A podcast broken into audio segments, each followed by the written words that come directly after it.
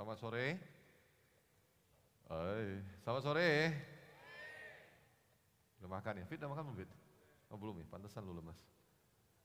Oke, senang bisa ketemu dengan saudara. Uh, sore ini kita akan bicara tentang uh, life according to the gospel. Sepanjang bulan ini, wah saya udah kayak Kevin Martin ya. Ngaren sepanjang bulan ini kan gue tahu. saudara sepanjang bulan ini saudara nanti akan bicara tentang uh, gospel from the side of the parables gitu kira-kira ya. Melihat Injil dari beberapa perumpamaan yang ada dalam Alkitab. Tapi di minggu pertama ini, karena ini ada lima, lima kali Sabtu gitu ya. Kita akan lihat sama-sama bagaimana uh, Paulus menulis kepada jemaat di Filipi tentang hidup sesuai dengan Injil atau hidup yang berpadanan dengan Injil kira-kira gitu ya. Dan saya mau ajak kita membaca bersama-sama uh, Filipi 1 ayat 27 sampai 30. Kita akan sederhana saja membahas hari ini dengan sederhana dengan simpel kita akan melihat langsung apa yang kita bisa praktekkan secara aplikatif di dalam hidup kita. Tapi sebelum itu kita lihat dulu sama-sama ayat ini. Paulus menulis surat ini kepada jemaat di Filipi dan ini bunyi ayatnya. Saudara buka sama-sama Filipi 1 27 sampai 30. Kalau sudah dapat mari kita membacanya bersama-sama. 1 2 3 hanya Come on, hanya hendaklah hidupmu berpadanan dengan Injil Kristus. Apabila aku datang, aku mendengar bahwa kamu teguh berdiri dalam satu roh dan sehati, sejiwa, berjuang untuk iman yang teguh, yang imun yang timbul dari berita Injil, sorry. Dengan tiada digentarkan sedikit pun oleh lawanmu. Bagi mereka, semuanya itu adalah tanda kebinasaan. Tetapi bagi kamu, tanda keselamatan dan itu datangnya dari Allah. Sebab kepada kamu dikaruniakan bukan saja untuk percaya kepada Kristus, melainkan juga untuk menderita untuk Dia. Dalam pergumulan yang sama seperti yang dahulu kamu lihat padaku dan yang sekarang kamu dengar tentang aku. Jadi saudara, Paulus berpesan kepada jemaat di Filipi supaya hidup mereka berpadanan dengan Injil. Artinya berpadanan itu kalau mereka sudah menerima Kristus dalam hidup mereka, seharusnya hidup mereka menunjukkan bagaimana orang yang sudah mengikut Kristus, demikianlah harusnya mereka hidup.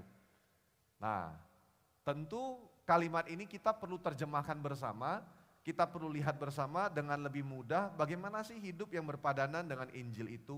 Mungkin saudara sudah mendengar dalam beberapa minggu yang lalu, woi saya juga tahu tuh beberapa minggu yang lalu, Saudara mendengar bagaimana Injil itu mempengaruhi seluruh aspek hidup kita sehari-hari dalam berbagai segi.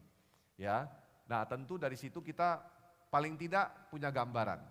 Tapi kita mau melihat bersama apa sih yang dirubah oleh Injil dalam hidup seseorang? Sebenarnya apa yang berubah? Dan kalau sampai sudah di titik tertinggi atau the ultimate ya, the ultimate apa ya, position in our life gitu ya, udah di titik yang paling tinggi, Injil itu mengubah kita sampai segimana sih gitu. Nah kenapa Paulus bisa bicara ini kepada jemaat di Filipi? Saudara kita perlu tahu bahwa waktu Paulus menulis surat ini buat jemaat di Filipi, posisi dia di penjara di Roma. Jadi dia tidak sedang di dalam posisi yang sedang nyaman, tapi dia di penjara. Memang penjara yang Paulus alami itu bukan penjara yang menyengsarakan juga, bukan. Tapi Paulus dibungkam supaya dia tidak bisa terlalu banyak berbicara kepada banyak orang yang lain karena dia warga negara Roma, dia juga tidak bisa diperlakukan seperti penjahat-penjahat perang yang ada di Roma waktu itu. Jadi karena dia warga negara Roma, dia dipenjara dalam penjara kota sebenarnya. Ya, penjara rumah, penjara kota. Dan dia tidak bebas untuk bisa berkeliaran keluar dari kota Roma karena memang dibatasi gerak-geriknya. Nah, hanya itu yang bisa dilakukan untuk membatasi dia. Dan dia memang masih bisa melayani orang-orang, masih bisa memberitakan Injil, namun situasi itu memang tidak mudah. Nah, di sisi yang lain kita mau melihat bersama kenapa Paulus bisa menyatakan ini buat jemaat di Filipi.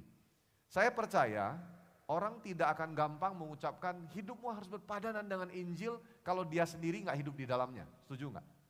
Setuju ya? Saudara, saudara nggak mungkin dibilang untuk sungguh-sungguh melayani di gereja kalau orang yang ngomong juga nggak sungguh-sungguh melayani. Setuju ya? Bagaimana ada kuasanya, bagaimana ada pengaruhnya kalau orang yang ngomong tidak melakukan atau orang yang ngomong tidak mengalami. Maka maka kita bisa melihat bersama Paulus waktu bicara ini kepada jemaat di Filipi, dia tidak ngomong sembarangan. Dia sendiri mengalami.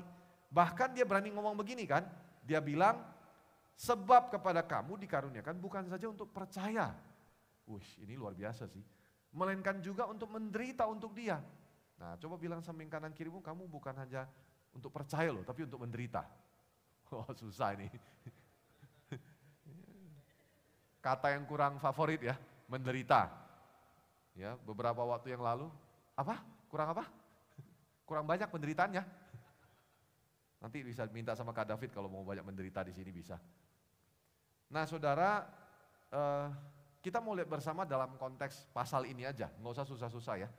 Apa yang dirubah sama Injil dalam hidup seseorang? Waktu saudara percaya Yesus, apa yang dirubah? Dan kalau sampai di titik tertinggi atau titik terakhir dari hidup saudara, apa yang berubah? Ini yang terjadi kepada Paulus. Kita tahu Paulus latar belakangnya adalah orang Yahudi. Dia pengikut hukum Taurat. Dia sangat saklek atau sangat keras dalam mazhabnya Yahudi dalam paham farisinya dia, sehingga dia tidak pernah melanggar dan dengan sungguh-sungguh mengikuti hukum Taurat. Bahkan kemudian ketika muncul satu kegerakan yang luar biasa, orang mengikut Yesus, yang disebut waktu itu pengikut jalan Tuhan, yang akhirnya diledek. Nah saudara perlu tahu ya bahwa Kristen itu dulu sebenarnya bukan kata atau agama yang keren, bukan. Kata Kristen dulu itu jadi ledekan sebenarnya. Mereka dulu ngeledek orang-orang yang ikut Yesus itu, weh Kristen, Kristen. Ya itu dulu ledekan. Dan akhirnya saudara ketika Paulus mendengar ada kegerakan ini, dia berusaha membinasakan. Kita tahu kerasnya orang ini kan. Dia kejar itu orang-orang ikut jalan Tuhan, ke mana pun orang itu pergi dikejar, ditangkap, diseret, diadili. Bahkan ada juga yang dirajam dengan batu beramai-ramai. Mengerikan. Itulah Paulus. Dan kita tahu ketika Paulus mengikut Yesus, Perjumpaan itu merubah semuanya. Perjumpaan Paulus dengan Kristus membuat dia akhirnya menyadari akan Injil. Dia baru mengerti, baru memahami, walaupun tentunya nggak langsung habis melihat e, cahaya itu, kemudian dengar suara Yesus, matanya buta, begitu gugur, nggak langsung mengerti sepenuhnya, walaupun dia sudah menguasai hukum Taurat dan kitab para nabi, tapi dalam perjalanan dia melayani kita akan lihat bersama apa yang Tuhan rubah dari diri seorang Paulus.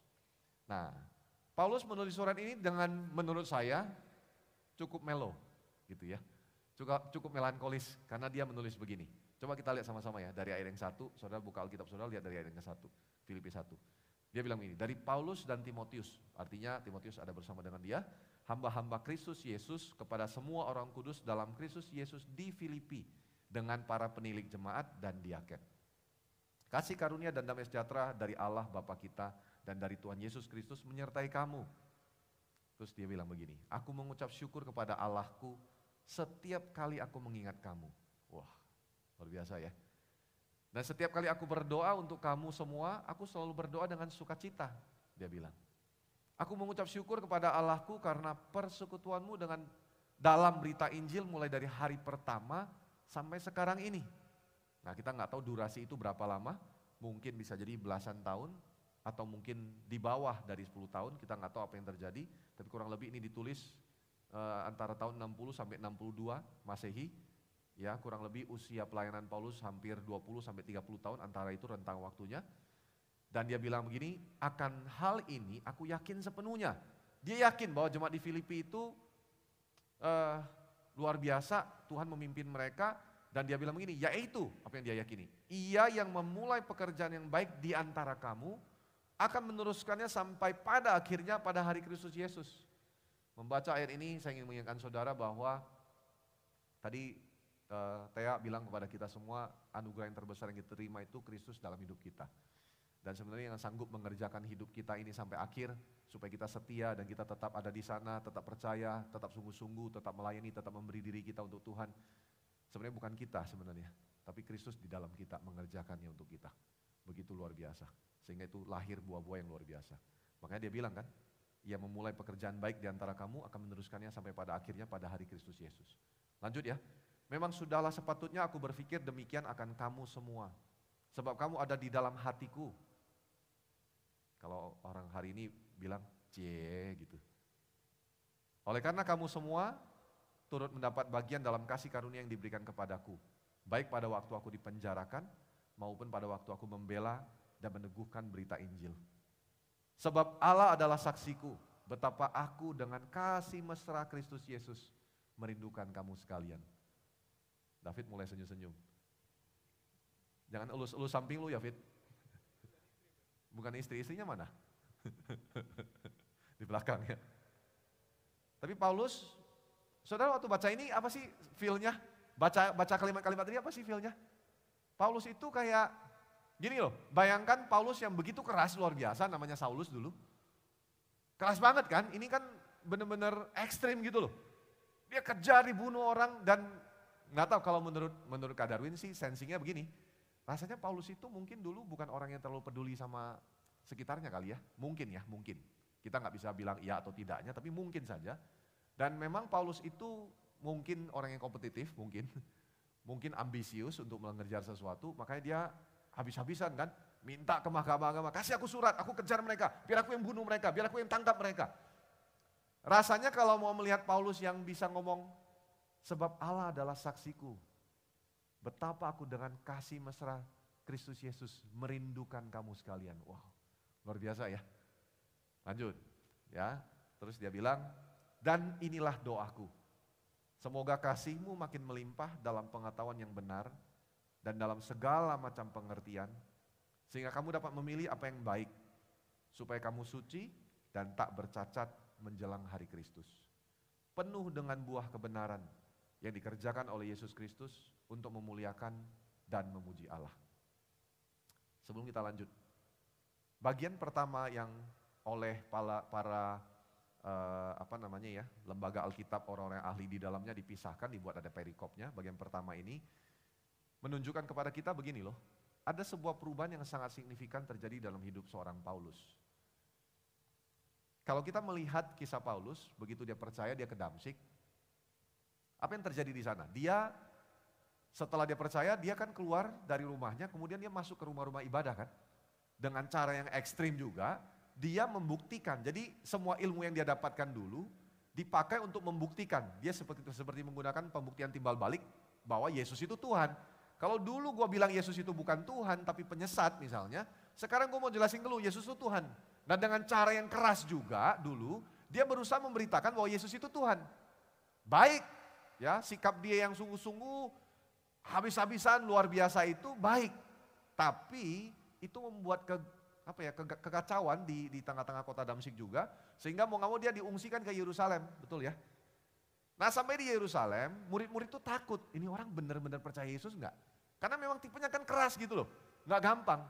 Nah sehingga waktu sampai di sana hanya Barnabas yang terima dia. Paulus mengulangi hal yang sama. Dia melakukan juga pemberitaan Injil dengan caranya dia. Dengan cara yang keras dia masuk rumah ibadah, dia ceritain Yesus itu Tuhan, dia buktikan. Karena waktu di sinagog itu selalu ada momen di mana orang-orang uh, dengan mungkin keyahudian mereka punya kesempatan untuk berdiri, kemudian bacain kitab dan bersaksi. Kan itu kan yang terjadi kan. Yesus pun sama, dia bacain kitab Yesaya. Kalau saudara ingat dalam sinagog waktu Yesus hidup, dia bangun, dia baca kitab Yesaya. Nah, saya yakin Paulus melakukan hal yang sama dan yang terjadi adalah kekacauan juga. Kenapa? Karena waktu dia lakukan itu, kondisinya begitu jadi heboh dan nggak rukun lagi, nggak nggak nggak damai lagi karena karena kondisi ini membuat orang-orang Yahudi, orang-orang Farisi jadi terganggu sekali sehingga mau mau membuat mereka makin sengsara kira-kira gitu ya. Nah akhirnya Paulus diungsikan lagi mau nggak mau ke Tarsus atau dalam bahasa e, di zaman sekarang itu tanah Arab kira-kira gitu ya. Tanah Arab bukan berarti Arab Saudi saudara ya, agak berbeda pemahamannya.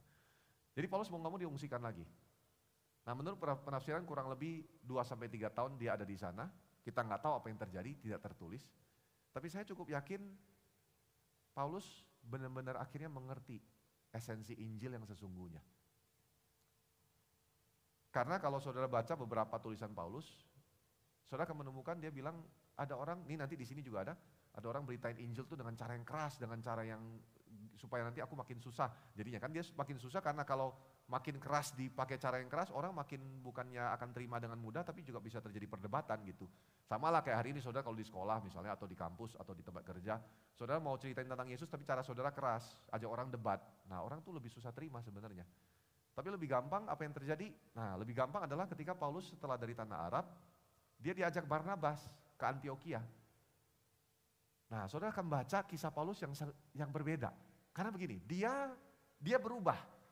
Apa yang berubah dari Paulus? Apa yang dirubah oleh Injil dalam diri seseorang? Kalau dari bagian pertama ini kita bisa baca, yang dirubah oleh Injil dalam diri seseorang adalah begini loh. Dia tidak lagi menggunakan kepintaran dia, kehebatan dia, tapi dia menyadari begini. Waktu dia berjumpa dengan Yesus itu, Yesus tidak dengan keras memarahi dia, memaki-maki dia, memaksa dia untuk percaya. Tapi Yesus dengan suara yang lembut bilang, akulah Yesus yang kau aniaya itu. Yesus jelasin untuk dia. Dan dia merasakan betapa Tuhan Yesus mengasihi dia, sampai begini sampai dia nggak bisa lagi memungkiri bahwa kasih ini mengubah dia. Membuat dia begini akhirnya, waktu dia berjumpa dengan orang-orang yang dia layani, dia melayani bukan lagi dengan kepintaran dan hikmat dia, tapi justru dia melayani dengan kasih itu, sampai akhirnya ada bonding yang begitu luar biasa, sampai membuat begini. Yang dulunya dia mungkin masih memposisikan diri, berpikir bagaimana saya. Sekarang berubah, bagaimana dengan orang-orang yang akhirnya sudah mendengar Injil, Bagaimana dengan orang-orang yang saya sudah layani? Bagaimana hidup mereka? Apa yang terjadi dengan mereka? Saudara, Injil merubah fokus kita dari kita kepada diri kita sendiri, pertama-tama kepada Tuhan, kemudian apa yang terjadi saudara? Kita berani untuk tidak lagi melihat apa yang kita miliki, tapi kita melihat apa yang Tuhan bisa kerjakan buat orang lain. Itu hebatnya Injil. Kalau hari ini kita berjalan di dalam kepercayaan kita kepada Kristus, tapi kita mesti banyak fokus kepada diri kita sendiri, makanya tidak heran di luar sana orang bilang gini, ada orang-orang yang memberitakan Injil yang palsu. Injil palsu itu apa saudara? Ikut Yesus, dapat berkat. Mikirnya kan berkat, mikirnya kaya, mikirnya nanti bisa dapat pasangan yang terbaik. Ya, dalam Kristus kita percayalah Tuhan menyediakan yang terbaik. Tapi bukan itu tujuan utamanya. Kalau orang ikut Kristus, punya Injil dalam kehidupan dia, tapi fokusnya masih dirinya sendiri, nah itu artinya memang belum berubah sepenuhnya. Nah, bagi saya, perubahan itu tidak memang terjadi dalam waktu yang instan. Jadi saudara, khotbah ini tidak membuat saudara setelah ini langsung berubah 100%, 100% atau 180 derajat. Saya yakin Paulus sendiri punya butuh waktu yang panjang. Gini loh, Injil itu nggak bisa saudara dengar satu kali, oh Yesus mati buat aku. Terus langsung jadi saudara dewasa rohani serupa Kristus langsung sempurna gitu. Nggak bisa, karena Paulus sendiri pun dalam perjalanan dia makin lama makin berubah. Tuhan ubah dia dari dalam gitu. Dia dengar, dia sampaikan buat orang. Itu kan yang terjadi. Terus, waktu dia dengar, dia sampaikan. Dia sampaikan, dia dengar lagi kan. Waktu saudara menyampaikan Injil ini kepada orang lain, saudara dengar sendiri. Waktu saya, saya mengkhotbahkan saudara tentang Kristus, saya dengar juga sendiri. Nah ini akan terus terjadi, saya sampaikan, saya dengar. Saya sampaikan, saya dengar. Nah ini yang berubah. Makanya begini, orang-orang yang tidak pernah menceritakan Injil kepada orang lain. Hanya mengambil waktu mendengar satu minggu sekali dalam waktu ibadah di hari Sabtu atau hari Minggu. Perubahannya begitu pelan, kenapa? Karena karena tidak terjadi sehari-hari, Injil tidak merubah dia setiap hari. Kalau saudara menceritakan ini setiap hari kepada orang, saudara akan ngalamin. Dan excitementnya itu seperti sebuah sukacita yang nggak bisa diungkapkan, yang saudara akan alami. Nah apa yang berubah dari Paulus? Paulus berubah luar biasa. Dari orang yang begitu keras, menjadi kalau baca surat dia kan jadi begitu lembut ya. Dia bisa bilang bahwa aku itu Tuhan tuh bukti saksi kalau aku dengan kasih mesra Kristus Yesus merindukan kamu dia bilang. Luar biasa banget loh. Saya saya selalu mengingat perjalanan ketika saya mengalami Tuhan di masa-masa mahasiswa, nggak bisa terlupakan dan sekarang kalau ngumpul lagi dengan mereka memang begitu mengembirakan, tapi kumpulnya sekarang sudah beda. Kalau dulu kumpulnya di kafe, ngumpulnya di uh, gereja, ngumpulnya di tempat main. Terakhir kita ngumpul di rumah duka. Saudara mungkin bingung kok rumpul rumah duka, ya karena usia kita udah segini, orang tua kita lebih tua dan biasanya ini sudah mulai masa-masa orang tua kita akan pulang ke rumah bapak lah kira-kira gitu. Tapi yang kemarin waktu kita ngumpul, bukan orang tua kami yang pulang, tapi sahabat kami yang pulang. Jadi dia fotografer, terus uh, fotografer tapi fotografernya kerjanya buat properti gitu. Jadi dia keliling-keliling, dia kerja sama properti, fotoin rumah-rumah yang udah jadi untuk dijual gitu. Nah satu kali hari dia meninggal ini adalah hari di mana dia pergi satu rumah yang mewah, uh, yang uh, daerah Menteng, dia foto, nah di lantai tiga, dia sedang berfoto, menurut prediksi orang yang jaga rumah, karena rumahnya kosong, orang yang jaganya pun begitu dia datang, persilakan dia masuk terus tunggu di luar. Ada pit, pit itu uh, lubang lift, tapi belum ada liftnya. Nah karena nggak ada penahannya, jadi dia mungkin foto-foto menurut dugaan dari penjaga rumah, sampai di polisi segala macam, dia mungkin saja foto terus nggak nyadar mundur-mundur jatuh di situ. Jadi jatuh di pit lift itu dari lantai tiga, uh, kepalanya pecah, dari telinga keluar darah, jadi pendarahan di dalam otak juga dan meninggal. Kami ngumpul saudara, ngumpul. Nggak bisa dipungkiri kalau sebuah hubungan yang dibangun atas dasar kasih Kristus itu dalam, ketemu itu kayak ya seperti kemarin Tian pulang lah, kalian ngumpul gitu kan. Sama kan, kalian di toga zaman dulu ngumpul. Itu tuh seperti sebuah hubungan yang kalau karena Injil, dalam gitu. Nah ini yang Paulus alami, itu yang berubah dari dia. Sedangkan kalau kita saudara membangun hubungan di dunia ini ya flat-flat aja biasanya karena ada keuntungan yang kita mau kejar bersama. Saya saya memuaskan tanda kutip keinginan kamu untuk diperhatikan dan lain-lain, kamu memuaskan keinginan saya untuk diperhatikan dan lain-lain. Tapi dalam Kristus nggak begitu, saudara. Inilah yang terjadi dalam diri Paulus. Berubah. Saya ngalamin waktu kami ngumpul, wah memang inilah hidup kita gitu. Ketika kita punya Kristus dalam hidup kita, kasih Kristus menyatukan kita.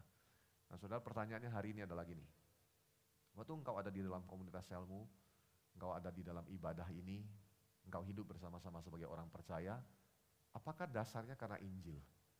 Apakah saudara sudah berubah perlahan-lahan setiap hari karena Kristus di dalam hidup saudara mengubah saudara? Sampai saudara menyadari bahwa iya ya aku tuh sekarang nggak terlalu pusing lagi dengan aku sih, aku lebih peduli bagaimana hidup saudara seimanku gitu. Nah, Hasil nyatanya gampangnya apa kalau mau dilihat? Saudara nggak akan mudah tersinggung kalau gini loh. Eh mau makan di mana hari ini? Pulang ibadah kan biasanya gitu ya. Jawabannya biasanya apa?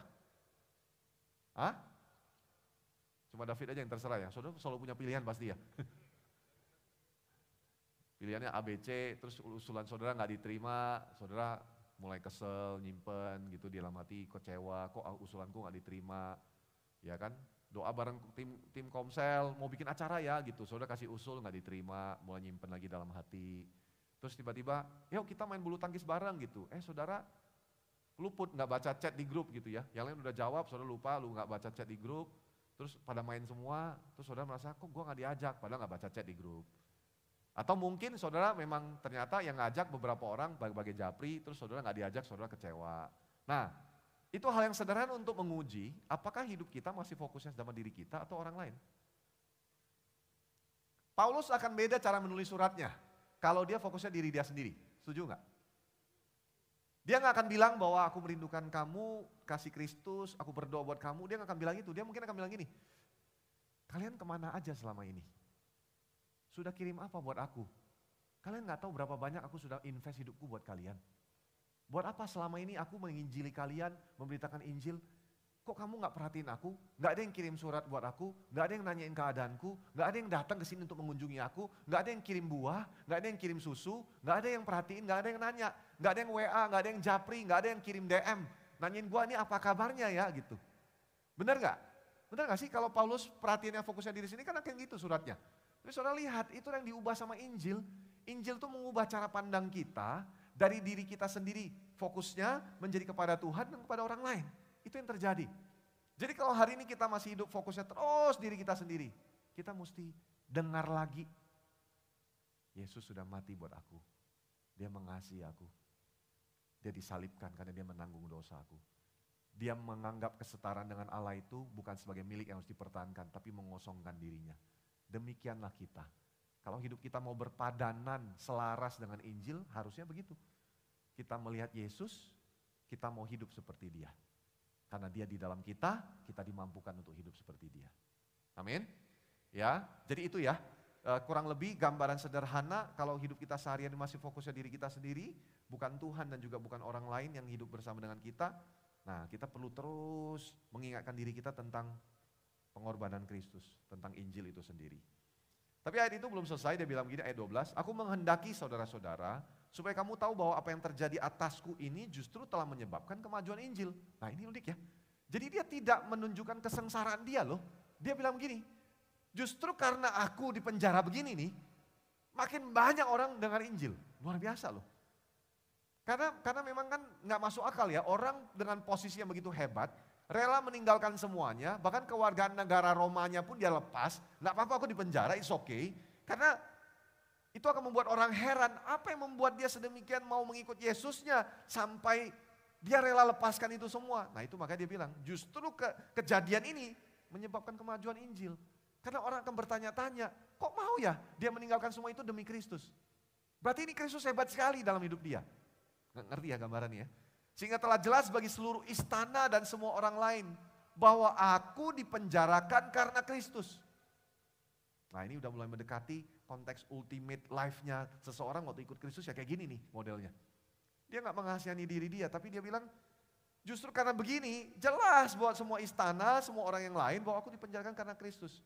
Dan kebanyakan saudara dalam Tuhan telah beroleh kepercayaan karena pemenjaraanku untuk bertambah berani berkata-kata tentang firman Allah dengan tidak takut. Saudara berapa banyak kita yang makin hari makin berani ceritain Injil buat banyak orang karena memang kita bisa melihat hidup kita bersama ini memang hidup yang benar-benar dikerahkan karena Kristus. Jadi kita nggak ada takut-takutnya gitu, kita berani cerita apa adanya. Terus dia bilang ada orang yang memberitakan Kristus karena dengki dan perselisihan. Nah, itu konteks-konteks keras tadi ya, modelnya debat, apa segala macam. Tapi ada pula yang memberitakannya dengan maksud baik. Mereka ini memberitakan Kristus karena kasih, sebab mereka tahu bahwa aku ada di sini untuk membela Injil. Tetapi yang lain karena kepentingan sendiri, ada juga yang begitu. Dan dengan maksud yang tidak ikhlas, sangkanya dengan demikian mereka memperberat bebanku dalam penjara. Tetapi tidak mengapa, kata Paulus, ini orang memang luar biasa. Pengalaman dia dengan Kristus ini nggak bisa dipungkiri gitu. Sebab bagaimanapun juga Kristus diberitakan baik dengan maksud palsu maupun dengan jujur, tentang hal itu aku bersuka cita.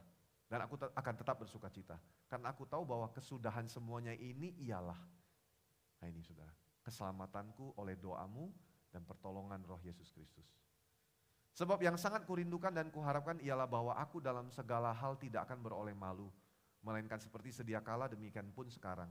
Kristus dengan nyata dimuliakan di dalam tubuhku, baik oleh hidupku maupun oleh matiku. Karena, mari baca bersama, satu, dua, tiga. Bagiku hidup adalah Kristus dan mati adalah keuntungan. Ini yang saya bilang sebagai ultimate point of a Christian life. Apa yang diubah oleh Injil? Fokus diri sendiri menjadi berubah. Fokusnya kepada Kristus dan kepada orang lain kita berani memberi hidup kita. Bahkan sampai Paulus tuh bilang begini, bagiku hidup adalah Kristus, mati adalah keuntungan. Saudara jangan buru-buru klaim kalimat ini setiap hari, karena tidak ada konteks iman yang bisa diklaim. Oke? Okay? Tapi iman tuh bertumbuh dari hari ke hari. Paulus bisa mengucapkan kalimat ini karena dia sudah mendengar Injil, memberitakan Injil, mendengar Injil, memberitakan Injil, mendengar Injil, memberitakan Injil berulang-ulang berpuluh-puluh tahun sampai itu melekat sepenuhnya dalam hidup dia sampai dia bilang gini, whatever, no matter what, apa pun yang terjadi, bagiku sekarang hidup itu Kristus, udah gak ada yang lain. Dan kalau mati, untung. Susah ya di usia 15 tahun, 25 tahun mau bilang mati adalah untung kak, nggak apa-apa gitu. Ada yang udah pernah dengar teman yang ngomong, nggak apa-apa mati kak, untung kok. Ada ya? Sudah belum? Apalagi yang baru nikah kan? Ya Den, mati untung nggak Den? Belum ya? Belum untung ya? Coba bilang samping kanan kiri lu, bilang mati adalah keuntungan.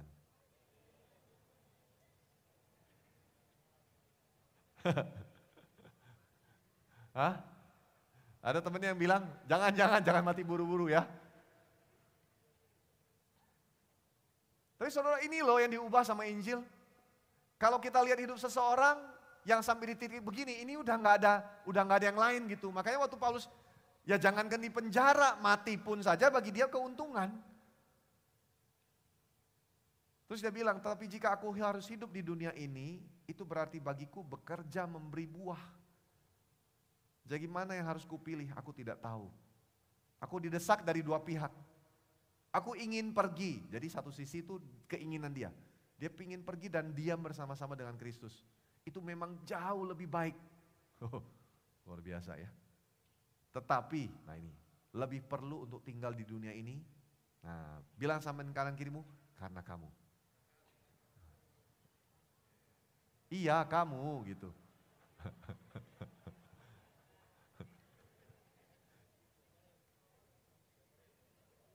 Tapi karena kamu ini bukan tujuannya kemesraan manusia bukan ya saudara ya. Bukan karena ya karena kamu istriku ya pacarku atau calon pacarku bukan. Tapi karena kamu dalam konteks Paulus bilang gini bukan lagi buat aku tapi buat memang buat Kristus. Semuanya untuk Kristus dan dari Kristus dan oleh Kristus gitu. 25 dan dalam keyakinan inilah dan dalam keyakinan ini taulah aku aku akan tinggal dan akan bersama-sama lagi dengan kamu sekalian supaya kamu makin maju dan bersuka cita dalam iman. Jadi dia pun masih stay pun bukan lagi buat diri dia, tapi dia bilang supaya kamu makin maju dan bersuka cita dalam iman. Sehingga kemegahanmu dalam Kristus Yesus makin bertambah karena aku apabila aku kembali kepada kamu. Titik tertinggi, titik puncak dari hidup kita ketika kita mengikut Kristus adalah kita akan sampai di sebuah titik kita akan berkata begini. It's okay, apa pun yang terjadi. Pokoknya hidupku hari ini untuk Kristus. Dan kalaupun aku masih hidup di dunia ini, ya aku mau supaya orang lain ngalamin Tuhan. Aku mau supaya orang lain ketemu dengan Tuhan. Aku mau supaya Injil disampaikan. Aku mau supaya orang-orang bersama dengan aku imannya bertumbuh. Aku mau supaya anggota-anggota komsel, teman-teman komselku, aku mau supaya teman-teman sekolahku mereka kenal Kristus. Aku mau supaya ini bisa tersampaikan. Kemarin saya ngisi sebuah retret sekolah satu sekolah international, international school. Uh, pertama kali di kontak, kira-kira tiga minggu yang lalu, saya udah tahu sekolah ini, saya tahu isi anak-anaknya kira-kira gambarnya seperti apa, dan yang yang dikotbain adalah anak SMP, sorry anak SD kelas 6 sampai SMA kelas 1. Kadarin udah tahu susahnya khotbahin ini anak-anak usia begini dan modelnya international school. Udah tahu dan udah mikir, aduh gimana ya jawab iya apa enggak, mau nolak apa enggak. Tapi nggak tahu kenapa saudara, kayak di dalam hati itu seperti ada ada ada dorongan nggak bisa nolak gitu. Apa pun yang terjadi udahlah terima, udah layani mereka. Walaupun mungkin mereka di khotbah nggak ngerti, terus disuruh khotbah Inggris lagi, aduh nggak nggak gampang, susah gitu. Udahlah akhirnya datang. Tapi yang ngubahin, ngubahin saya kemarin itu bukan respon mereka, karena respon mereka flat aja. Gitu. Karena memang mungkin kurang ngerti juga, pengalaman nggak seperti saudara, pernah SPK dan lain-lain, mereka nggak pernah, nggak punya dasar itu semua. Tapi ngubah di hati itu tau nggak apa? Guru-guru yang stay di situ melayani mereka, sudah kerja 21 tahun, 19 tahun. Terus mereka bilang begini, Pak, mereka ini kasihan. Karena mereka punya orang tua, tapi kondisi mereka nggak mudah. Mereka anak-anak yang punya banyak privilege. Ini konon menurut cerita salah satu orang yang tahu kondisi mereka ini, ini bukan guru tapi yang tahu cerita mereka ini. Mereka kalau kakak adik mau berangkat sekolah ya, mereka nggak mau pakai mobil yang sama. Ini gaya anak-anak model kayak gini nih. Jadi kalau dia diantar pakai mobil A gitu misalnya ya, yang satu mau diantarnya pakai mobil B. Soalnya ngerti dong kalau A sama B itu definisinya mobil apa? Ngerti kan? Bukan Avanza pastinya. Jadi dia nggak mau, maunya pakai mobil yang berbeda. Karena bagi dia, kita mobilnya banyak kok. Kenapa gua harus ikutan koko punya mobil gitu? Kita mau beda pokoknya gitu. Nah ini model-model lagi tuh. Nah gurunya bilang gini, anak-anak ini punya banyak privilege pak. Tapi kenyataannya mereka nggak punya waktu sama orang tua mereka. Orang tua mereka ada yang sudah cerai, ada yang dipenjara karena korupsi. Banyak case-nya. Dan saya bisa lihat loh, anak-anak ini sama gurunya ya, respect. Ini unik nih. Biasanya kan anak-anak model gini nih gak gampang respect sama guru ya. Modelnya selengean, gak jelas begitu. Tapi ini respect sama gurunya. Dan memang gurunya itu sayang banget sama mereka. Jadi benar-benar sayang. Kayak bisa duduk gitu. Misalnya katakan satu namanya Brian, Brian gitu. Kamu gimana tadi? Apa? Di Terus anak kan, anak kan juga kayak anak-anak polos gitu yang susah untuk cerita apa yang dialami gitu. Tapi dia benar perhatian gitu. Terus saya tanya sama mereka, Bu kok bisa lama gitu? Apa karena kompensasinya pantas? Dia bilang, ya Pak kalau kompensasi ya pantas sih Pak memang. Ya perlu diakui international school dia bilang. Tapi dia bilang, Pak kalau Bapak, kalau saya, dia bilang saya yakin gini, kalau orang nggak punya hati nggak akan kuat. Karena melayani nemenin mereka, jadi mereka membangun retret yang setiap tahun diadakan ini sudah sejak 12 tahun yang lalu, 2011. Mereka mulai. Tapi baru benar-benar settle tuh sekitar 2014, 2015, baru mulai kebentuk. Karena sebelumnya itu chaotic banget gitu. Nah saya malah tersentuh sama hati mereka-mereka ini, ibu-ibu guru ini gitu. Dan mereka benar-benar luar biasa loh. Maksudnya benar-benar ngomongnya firman, ngobrolnya itu berasa. Kita kalau ngobrol sama orang itu memang udah bukan lagi hidup mereka yang mereka pentingkan tuh bisa berasa ya. gitu. Mereka tuh punya hati sungguh-sungguh gitu. Nah saudara, saya percaya mungkin saudara masih ada yang SMP, masih ada yang SMA, perjalanan masih panjang.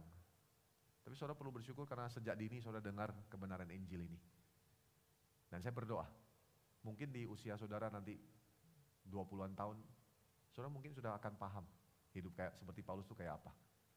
Bukan berarti saudara harus jadi rasul berkeliling dunia, bukan.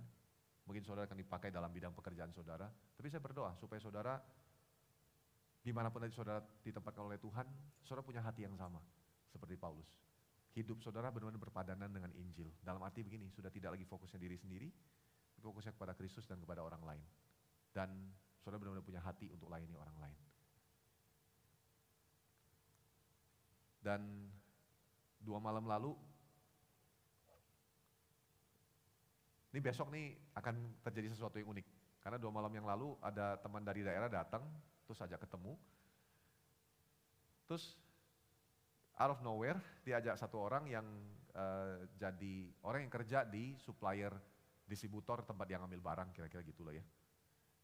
Dan orang ini ternyata orang China asli. Masih muda, usia 24, cowok.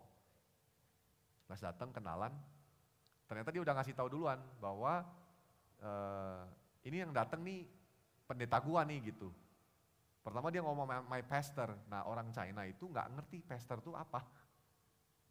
Sampai segitunya loh gitu. Terus sampai akhirnya begitu dia mau coba terjemahkan dalam bahasa Inggris susah, terus orang China bilang, Godfather, Godfather, oh iya iya Godfather katanya gitu. My Godfather, Godfather. Bingung kan, kacau banget kan. Tapi dia ngerti, dia ngerti itu konteksnya maksudnya itu pemuka agama Kristen lah kira-kira gitulah gitu. Lucu ya sampai kayak gitu. Datang terus kenalan gitu. Pas habis kenalan, Uh, karena saya bisa Mandarin, terus saya nyerocos Mandarin sama dia kan. Terus teman-teman kan nggak bisa Mandarin semua kan. Terus dia bilang, wih tadi dia yang rooming, sekarang gantian kita yang rooming, dia bilang gitu. Terus habis itu uh, teman kita satu, dia jadi sebelum saya datang dia bilang ternyata dia karena dia nggak tahu gara-gara apa, saya belum tahu detailnya, tapi dia lagi baca Alkitab. Dia baru baca, dia bilang, I have just begin read Genesis, dia bilang, kejadian. Waduh ini baru mau belajar Kristen, bacanya kejadian kan, pusing juga tuh. Tapi nggak tahu kenapa ya kayak, eh kok bisa ya gitu. Terus saya langsung jadi, it, it, it catch my attention gitu, kayak, wah ini ada sesuatu nih pasti. Dan karena ketemunya dua malam yang lalu, terus saya langsung, oh terus dia bilang gini, e, gereja kamu ada bahasa Mandarinnya enggak? Oh saya bilang enggak ada. Dan saudara tahu, besok ini, saya itu mau khotbah di jembatan tiga Abalev, Mandarin. Lucu ya, Tuhan tuh hebat ya. Karena saya berdoa loh saudara sepanjang bulan misi kemarin di bulan Agustus saya bilang Tuhan gue ini pendeta, teman gue nih Daniel, David, Kevin Martin, bosen gue ketemu mereka gitu. Gue mau ketemunya orang yang belum percaya gitu. Ya satpam gue udah ketemuin, uh, tukang sampah gue udah pernah coba mau ngobrol panjang, tapi kan namanya tukang sampah mana bisa sih ngobrol panjang sama lu gitu. Kan dia masuk gang lu buang sampah nih. Terus bilang, eh bu gitu apa kabar? Kan dia punya giliran rumah lain harus dibuang sampahnya kan. Tunggu gue nginjilin dia, dia udah keburu dimarahin orang gitu. Jadi kadang-kadang juga susah gitu. Udah berusaha Tuhan gitu. Dan ternyata Tuhan tuh kasih lihat saya, ini loh nak gitu. Terus saya bilang, eh tomorrow uh, Sunday I will I will preach in a Mandarin service. Do you want to join me? Oh iya yeah, oke okay. gitu. Terus tiba-tiba nanya, dia nanya gini, Kristen itu banyak aturannya enggak ya? Lucu ya? Lucu loh. Waktu ditanya gitu ya saya langsung kayak, wah Tuhan, ini nih kayak, saya kayak ada semangat yang, wah gue akan ceritain ke lu supaya lu ngerti deh pokoknya gitu. Mumpung gue pendeta dan gue mungkin secara pengetahuan juga udah udah settle nih, gue akan ceritain ke lu sampai lu ngerti gitu. Terus lagi, Udah pokoknya gue akan ajak lu, lu ikut gue. Nanti kita akan pergi ke ibadah Mandarin, terus saya langsung kontak tuh pekerja-pekerja jembatan tiga yang muda-muda kan seumuran dia. Gue bilang guys ini ada jiwa ya, nanti layani dan segala macam. Tapi saudara sepanjang dua hari ini kayak terus mikir ini gimana ya? Gimana caranya lain dia? Minimal tuh orangnya mesti bisa bahasa Inggrisnya fasih dan juga bisa ngajarin Alkitab pakai bahasa Inggris. Susah kan ini kan? Terus kalau bahasa Inggrisnya dia mungkin dia nggak paham, berarti kan harus bisa Mandarin juga. Aduh, kalau ini kualifikasi orang kayak gini untuk bisa muridin dia susah nih. Even Kevin Martin pun gue susah, suruh dia susah juga. Walaupun dia kalau main Injilnya udah jago banget kan, iya bener kan. Dia Inggrisnya masih terbata-bata, makanya kita kirim dia ke Porto supaya dia mau gak mau harus ngomong Inggris. Gak ada pilihan dia. Mandarin dia apalagi, pusing dia gitu. Tapi saya jadi, wah saya punya semangat nih. Terus kayak dalam hati Tuhan bilang gini loh, udah nak, lu yang harus muridin. Kadang-kadang gitu ya. Saya ini pernah tua gitu, kadang ngerasa kayak ngurus orang baru lagi Tuhan. Tapi memang kenyataannya Tuhan bilang, ya udah lurus gitu. Nggak pakai milih-milih, lu kok milih-milih, lu kan maunya muridin pemimpin doang. Nggak bisa, ini ada di depan lu gitu. Sementara memang lu harus handle karena nggak ada yang lain gitu. Nah ini saya sebenarnya cerita sekalian berbagi.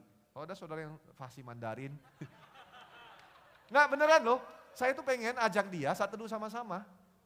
Kalau bisa setiap hari, setiap hari deh. Atau kalau nggak bisa seminggu dua kali juga oke kita mau satu sama-sama gitu, ajarin dia firman, kalau nggak bisa nggak bisa ini, bisa jelasin. Nah saya butuh pria, kenapa? Kalau saudara, saya, kalau saya butuh orang bisa bahasa Mandarin, adik saya jago, cuma cewek kan gitu. Kadang-kadang ada kendala di situ, supaya jangan sampai nanti cewek juga ada maksud yang lain kan, jadi repot juga gitu. Kalau bisa cowok, nah kita bisa sama-sama gitu. Tapi saudara ini loh, Injil tuh gini loh, Injil tuh simpel banget gitu, kayak lu nggak bisa tahan kalau tiba-tiba lu ketemu jiwa, lu nggak bisa nggak ceritain dari mulut lu gitu. Nah itu tuh Injil gitu. Dan lu gak akan fokus lagi buat diri lu sendiri. Dalam proses ini saya udah gak mau pusing lah, udah pokoknya saya mau layani, saya mau lihat dia bertobat, saya mau tahu dia, saya mau dia kenal Yesus, dan saya bersyukur kalau dia bisa bertumbuh dalam iman, dalam perjalanan hidup dia. Mau bertumbuh bersama? Mau terus Injil mengubah hidup kita? Jadi kalau hidup berpadanan Injil, nanti kita akan lihat hasilnya. Tapi jangan kejar hasilnya, kejarlah terus Kristus dalam hidup kita. Karena dia akan ubahin kita. Oke? Yuk berdiri bersama, kita berdoa.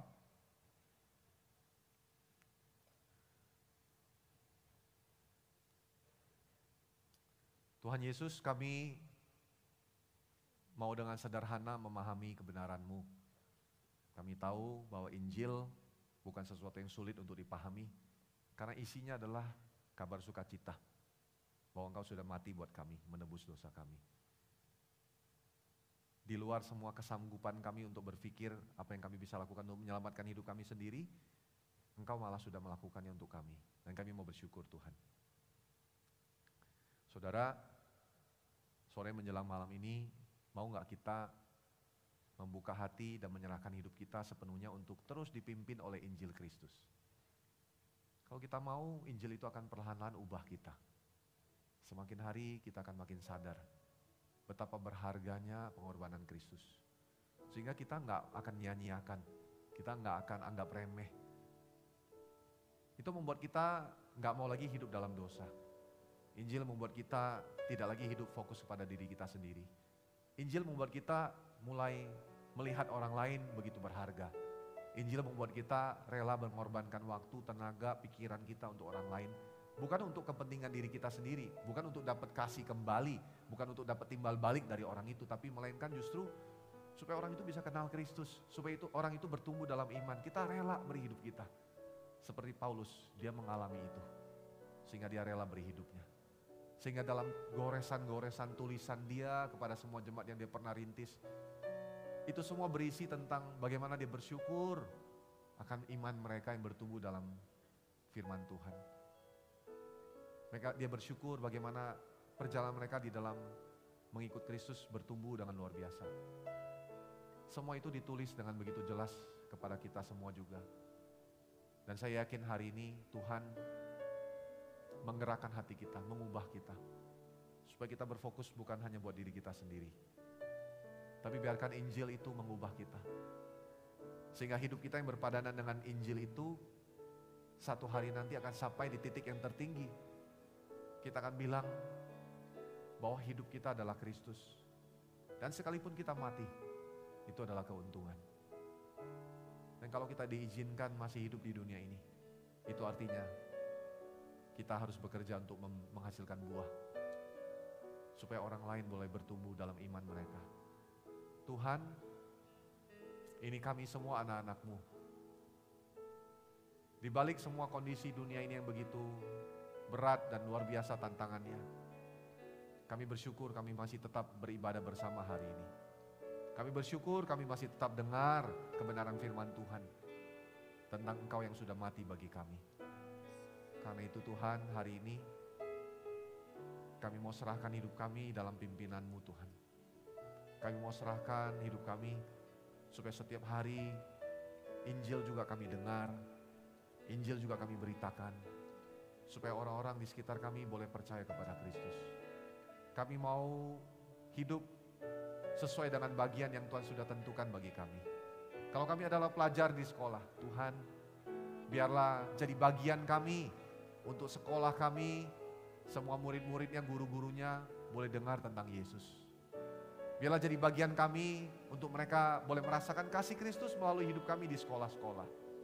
Kalau kami ada di kampus Tuhan, biarlah jadi bagian kami untuk kami berdiri bagi kampus kami. Sehingga orang-orang mahasiswa-mahasiswi yang ada di kampus kami boleh dengar tentang Kristus. Kalau kami ada di dalam pekerjaan, bahkan Tuhan percayakan kami bisnis yang besar. Tuhan, Biarlah jadi bagian kami. Supaya di kantor kami, di dalam bisnis yang Tuhan percayakan, orang-orang boleh mendengar tentang Injil. Tuhan, biarlah jadi bagian kami, di dalam keluarga kami, bahkan keluarga besar kami, orang-orang boleh mendengar tentang Injil itu. Biarlah jadi bagian kami, kasih Kristus boleh ditularkan melalui hidup kami bagi banyak orang. Tuhan ini kami, pakai kami, dan sadarkan kami setiap hari seperti Engkau memakai Paulus dan menyadarkan dia setiap hari.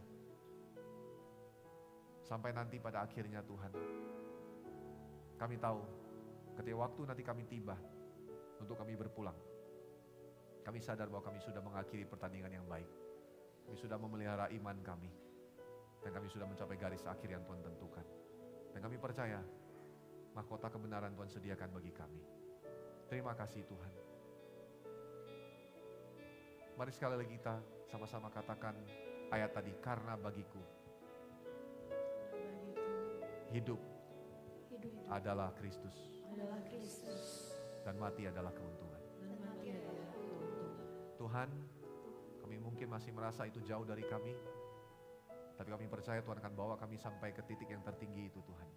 Kami akan serahkan hidup kami sepenuhnya untuk Tuhan. Terima kasih Bapak. Dalam nama Yesus kami berdoa dan kami bersyukur. Mari setiap kita yang percaya, sama-sama kita berkata, Amin. Amin, amin. Tuhan memberkati saudara.